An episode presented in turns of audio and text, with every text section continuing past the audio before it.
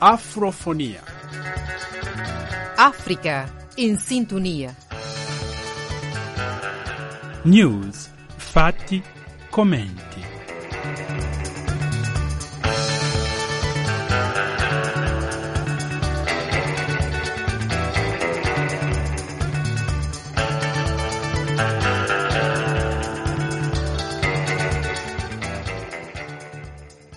Gentili ascoltatori e ascoltatrici, a tutti e a tutte voi un cordiale saluto di pace e bene e di una buona e serena domenica.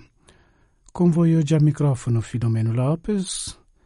In questo programma di oggi vi trasmetteremo la seconda e ultima parte del nostro dialogo con la dottoressa Ghislaine Marens, brasiliana, insegnante di letteratura lusofona, sulle sfide degli movimenti della coscienza nera in Brasile, della decada degli afrodescendenti nel continente americano, in modo particolare in Brasile, sulle sfide della coscienza nera soprattutto in Brasile, un bilancio sulla loro lotta contro il razzismo e per l'affermazione della propria dignità e cultura all'interno del continente americano in generale e del Brasile in modo particolare.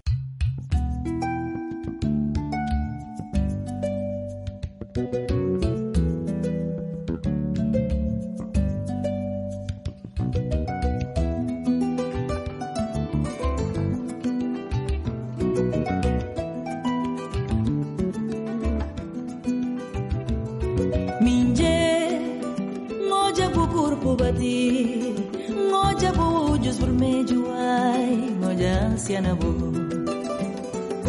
Minje, me ensinam babu respirar, me ensinam babu descansar, me babu viver.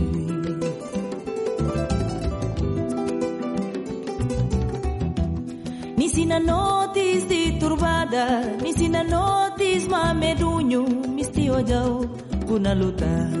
luta, tu tem kuluta lutar, vingança, bona vencer.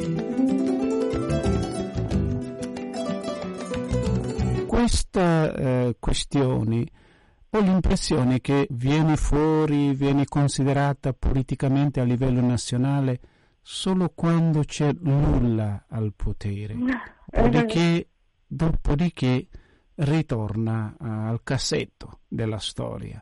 Perché questa cosa? Tanto che molti hanno visto anche, considerano addirittura la questione delle cotte razziali, invece di farsi la domanda fondamentale, perché Brasile dopo 300 anni di indipendenza ha bisogno di, di quota razziale?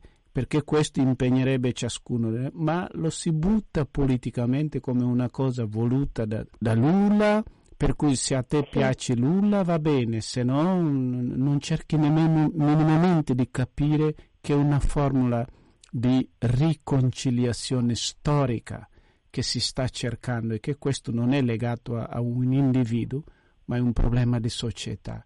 Perché? Eh, la questione è che la cultura non viene mai separata dall'economia. La cultura bianca di questa piccola elite economica di cui parlavo prima non è purtroppo c'è un nocciolo duro che non è mai cambiato e che ha una precisa concezione economica del paese. Infatti abbiamo visto durante il governo di Bolsonaro che lui ha privilegiato il, il modello storico di economia brasiliana che è basata sul grande latifondo, sulla produzione per l'esportazione e che è in mano a questa elite economica bianca, sostanzialmente bianca e che, e che nega ancora di più oggi, perché c'è la meccanizzazione, nega che abbia, diciamo, nel, di fondo a questa situazione ci sia tutto un percorso storico che ha lasciato a margine una, una grande parte della società, a margine di questa economia del guadagno, della ricchezza. È una ricchezza prodotta con disuguaglianza sociale, non è una ricchezza fatta con i contributi di tutti e la divisione per tutti in modo equo, ma è basata soprattutto sulla disuguaglianza. Però loro negano perché si basano su questa storia ufficiale del Brasile che nega eh, la tragedia della schiavitù, che nega la disumanizzazione creata dalla schiavitù. Finché una parte della popolazione brasiliana non capirà che c'è un profondo legame tra razzismo e storia economica del Brasile, standard economico dell'economia brasiliana, non si potrà risolvere questi problemi. Allora, la differenza è che Bolsonaro, essendo un ultraliberale, difendendo questo modello eh, accentratore dell'economia in mano a pochi, lui ovviamente negava, come ha detto diverse volte, che il Brasile fosse un paese razzista, perché è più facile parlare di merito, di sforzo, dicendo le persone sono ricche perché hanno lavorato, nascondendo però che tutto questo avviene perché hanno accumulato ricchezza, facendo uno sfruttamento disumano delle persone, 300 anni, generazioni e generazioni di persone che non hanno mai avuto diritto a niente che, e che erano trattate come merce. Se oggi pensiamo a certe parole che usiamo, sono ancora delle sfumature, ma se pensiamo ai cicli economici e diciamo che le persone sono risorse, risorse umane, ancora non abbiamo superato di fatto questa mercificazione delle persone come parte del ciclo economico. Non parliamo di persone, parliamo di risorse umane. Quindi io ce l'ho le risorse materiali per, per produrre qualcosa e una risorsa umana. E queste sono terminologie che usiamo oggi nell'economia. E queste sono eh, parole, sono termini che eh, sono spesso utilizzate anche da una destra ultraliberale.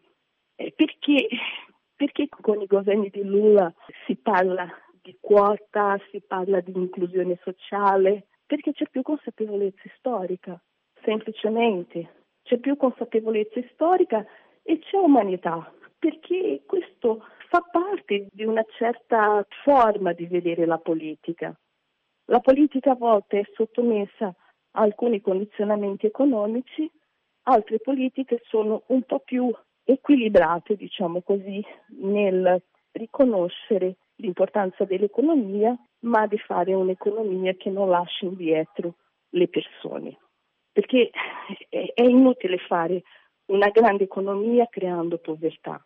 Allora non fai un paese, allora non fai l'arte della politica, quella nobile di cui spesso parla Papa Francesco anche, quando dice la politica è un'arte nobile di dialogare con gli altri, di stare con gli altri, di convivere con gli altri, per una buona parte con tutte le sfumature, perché poi Lula ha governato con partiti diversi tra di loro, però diciamo che c'è più consapevolezza sociale in questo campo che non nel campo degli ultraliberali che pensano prevalentemente al guadagno e meno alle persone. Purtroppo la realtà è questa, non è che si può escludere. E quanto pensi che eh, la cotta razziale sia stata compresa e soprattutto dal punto di vista, diciamo così, culturale profondo? Io penso che sia già assorbita nella società e che abbiano capito che è una misura importante e necessaria per garantire delle opportunità alle persone. Cioè, perché non basta che ci siano i diritti, diciamo, formali, servono degli strumenti perché questi diritti siano effettivamente usufruiti. Quindi la quota serve a questo, siccome per accelerare un processo che eh, prima era stato negato, è la stessa cosa, è una conseguenza anche di questo modo incompiuto che hanno fatto quando hanno concesso la fine della, della schiavitù. Cioè se io non creo un strumento per poter includere queste persone, si accumula un divario sociale. Quindi io penso che tra la popolazione questo sia abbastanza chiaro. Io penso che tra alcuni elementi dell'elite economica questo sia chiaro, ma loro non vogliono ammettere perché non interessa ammettere che siano delle misure eh, importanti e interessanti, perché purtroppo anche economicamente avere una riserva di povertà è un modo di controllo, perché se io ho una disoccupazione alta significa che posso guadagnare sempre a ribasso, perché posso dire al lavoratore se non accetti X, io trovo uno che accetta di lavorare con X meno 1. Quindi penso che capiscono tutti, ma hanno interessi diversi, perché se una persona purtroppo mette al primo piano il guadagno economico e non il guadagno umano, farà finta di non capire quanto siano necessarie queste misure. Ma tendenzialmente credo, almeno da quello che ho visto ultimamente in Brasile, penso che le persone abbiano assorbito abbastanza. Il popolo non è il potere economico, il popolo è quello che si vede tutti i giorni per le strade, è la solidarietà tra la gente comune, è una condizione diversa da quella che si legge sui giornali. Non vedo tutte queste problematiche. Quello che si vede di discriminazioni sono strutturali, non sono puntuali. Strutturale significa che io non ho una legge per proteggere adeguatamente alcune parti della popolazione, alcuni gruppi della popolazione. Non ci sono strumenti ancora abbastanza per evitare che ci sia una violenza di Stato contro i giovani neri. Perché accade che la violenza poliziale ancora ricade prevalentemente su di loro e non su altri? Perché servono ancora strumenti politici per istruire correttamente gli agenti della legge per evitare discriminazioni. Però è un percorso che si fa piano piano. Cioè, io ribadisco questa cosa perché non si vede una lotta tra persone, spesso si vede un abuso contro certe categorie di persone, che è una cosa diversa. E lì si vede che c'è un paese in cui serve ancora lavorarci molto politicamente perché questi abusi non avvengano più. Interessante, interessante. Allora, però io adesso mh, volevo chiudere questa parte con la parte che probabilmente forse mi sta più a cuore, che riguarda anche il tuo settore, che è quello dell'insegnamento, il problema dell'educazione. Nessun popolo può continuare ad andare avanti con la narrativa e la veduta dell'altro. Ecco, in questo spazio di dialogo dal punto di vista della letteratura dove sei, insomma le, la letteratura lusofona, quanto pensi che secondo te si abbia fatto un passo enorme da questo punto di vista? Eh, io penso che serve, hanno fatto alcuni passi, hanno, hanno introdotto ad esempio per quanto riguarda il programma scolastico brasiliano, hanno introdotto l'obbligo di studio delle letterature afro-lusofone nella, nella scuola media superiore e questo è un passo in avanti, però penso che serve e infatti è in corso un nuovo progetto di, di programma scolastico, ma io penso che l'educazione è in crisi. Questi anni di internet, di mondi virtuali, ha creato parecchi problemi perché abbiamo una grande difficoltà a distinguere che cos'è un'informazione, che cos'è un'informazione scientifica, che cos'è un'informazione storica e che cos'è una fake news o che cos'è un'opinione. Abbiamo veramente molta difficoltà, i ragazzi sono abbastanza disorientati e non penso che sia sufficiente fare un cambiamento in termini di quantitativo di ore o di introduzione di nuove discipline. Noi dobbiamo veramente pensare in un nuovo modo di pensare la nostra formazione. Cioè pensare un nuovo modo di pensare, ci vuole una rivoluzione diciamo epistemologica dell'insegnamento. Oggi abbiamo un insegnamento quantitativo e io sento ancora il bisogno di un insegnamento qualitativo.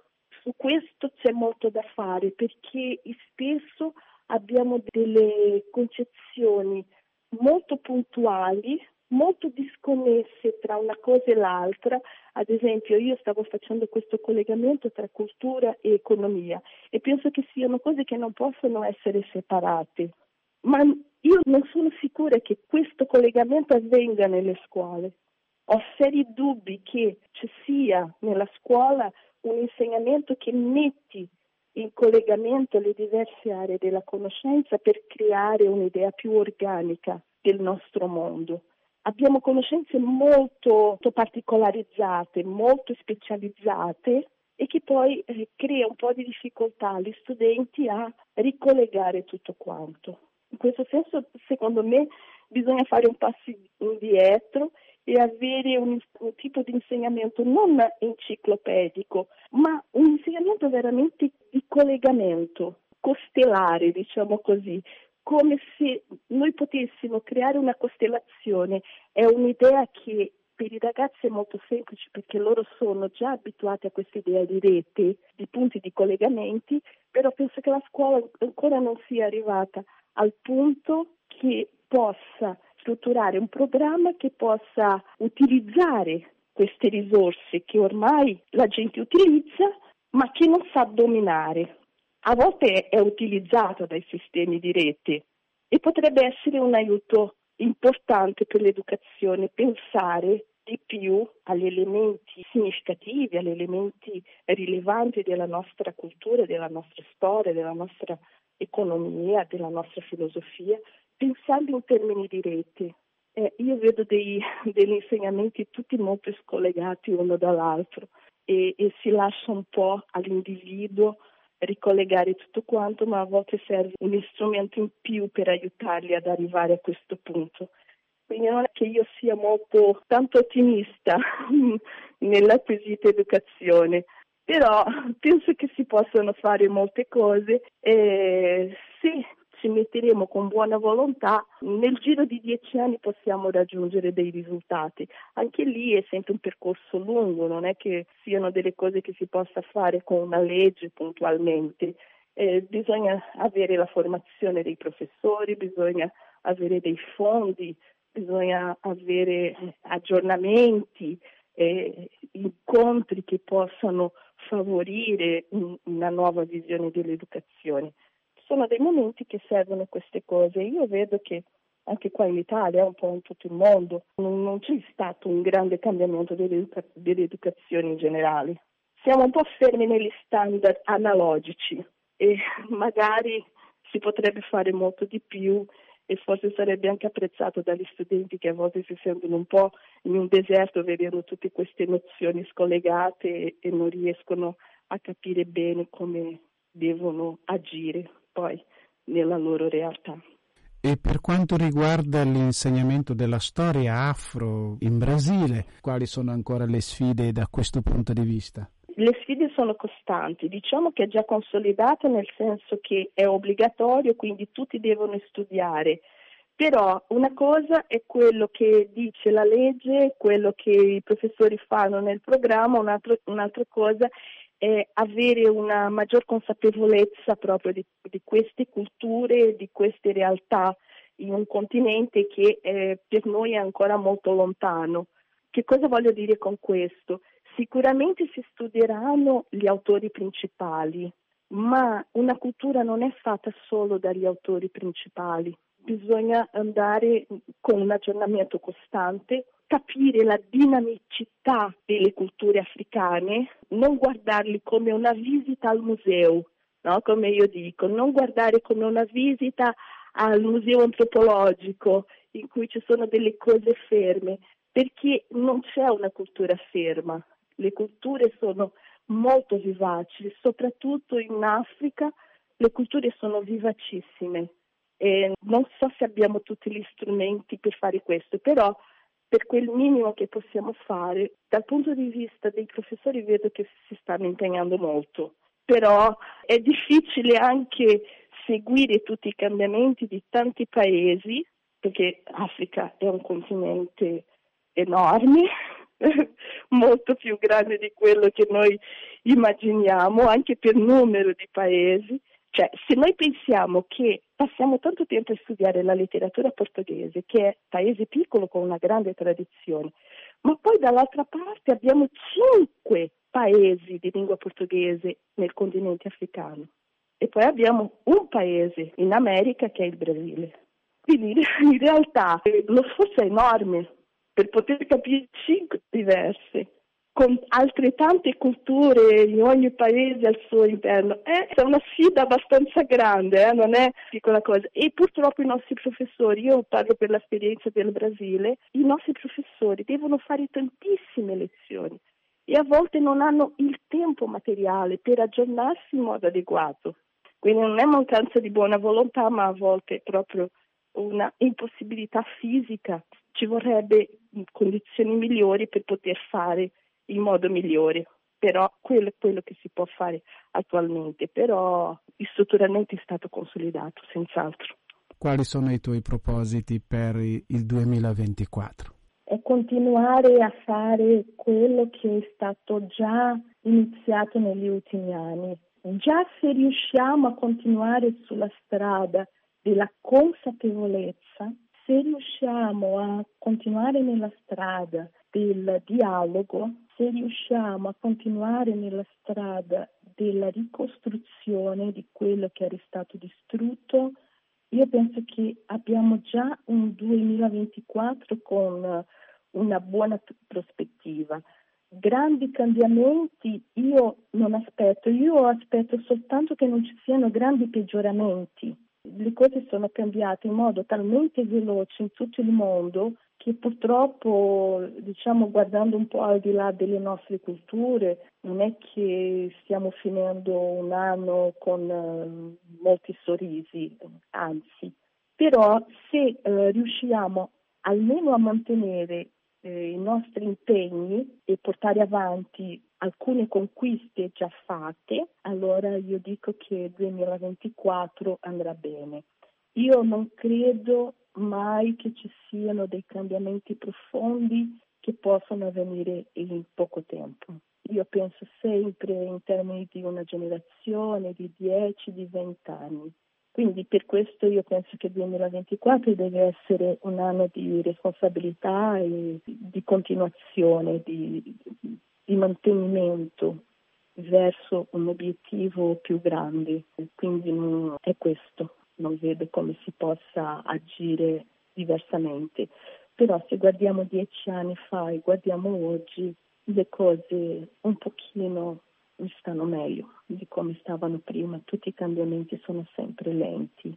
Soprattutto chi studia storia e cultura sa che i cambiamenti si vedono in modo, si deve guardare sempre col telescopio e non col microscopio perché no, bisogna guardare molto lontano per per poter raggiungere i nostri.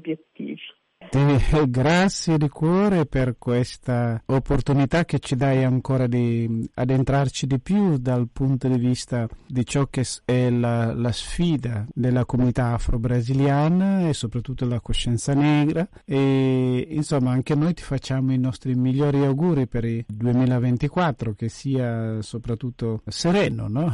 sì. per tutti quanti. Eh. Grazie, grazie. Era la dottoressa Ghislaine Marens brasiliana, insegnante di letteratura dei paesi di lingua portoghese.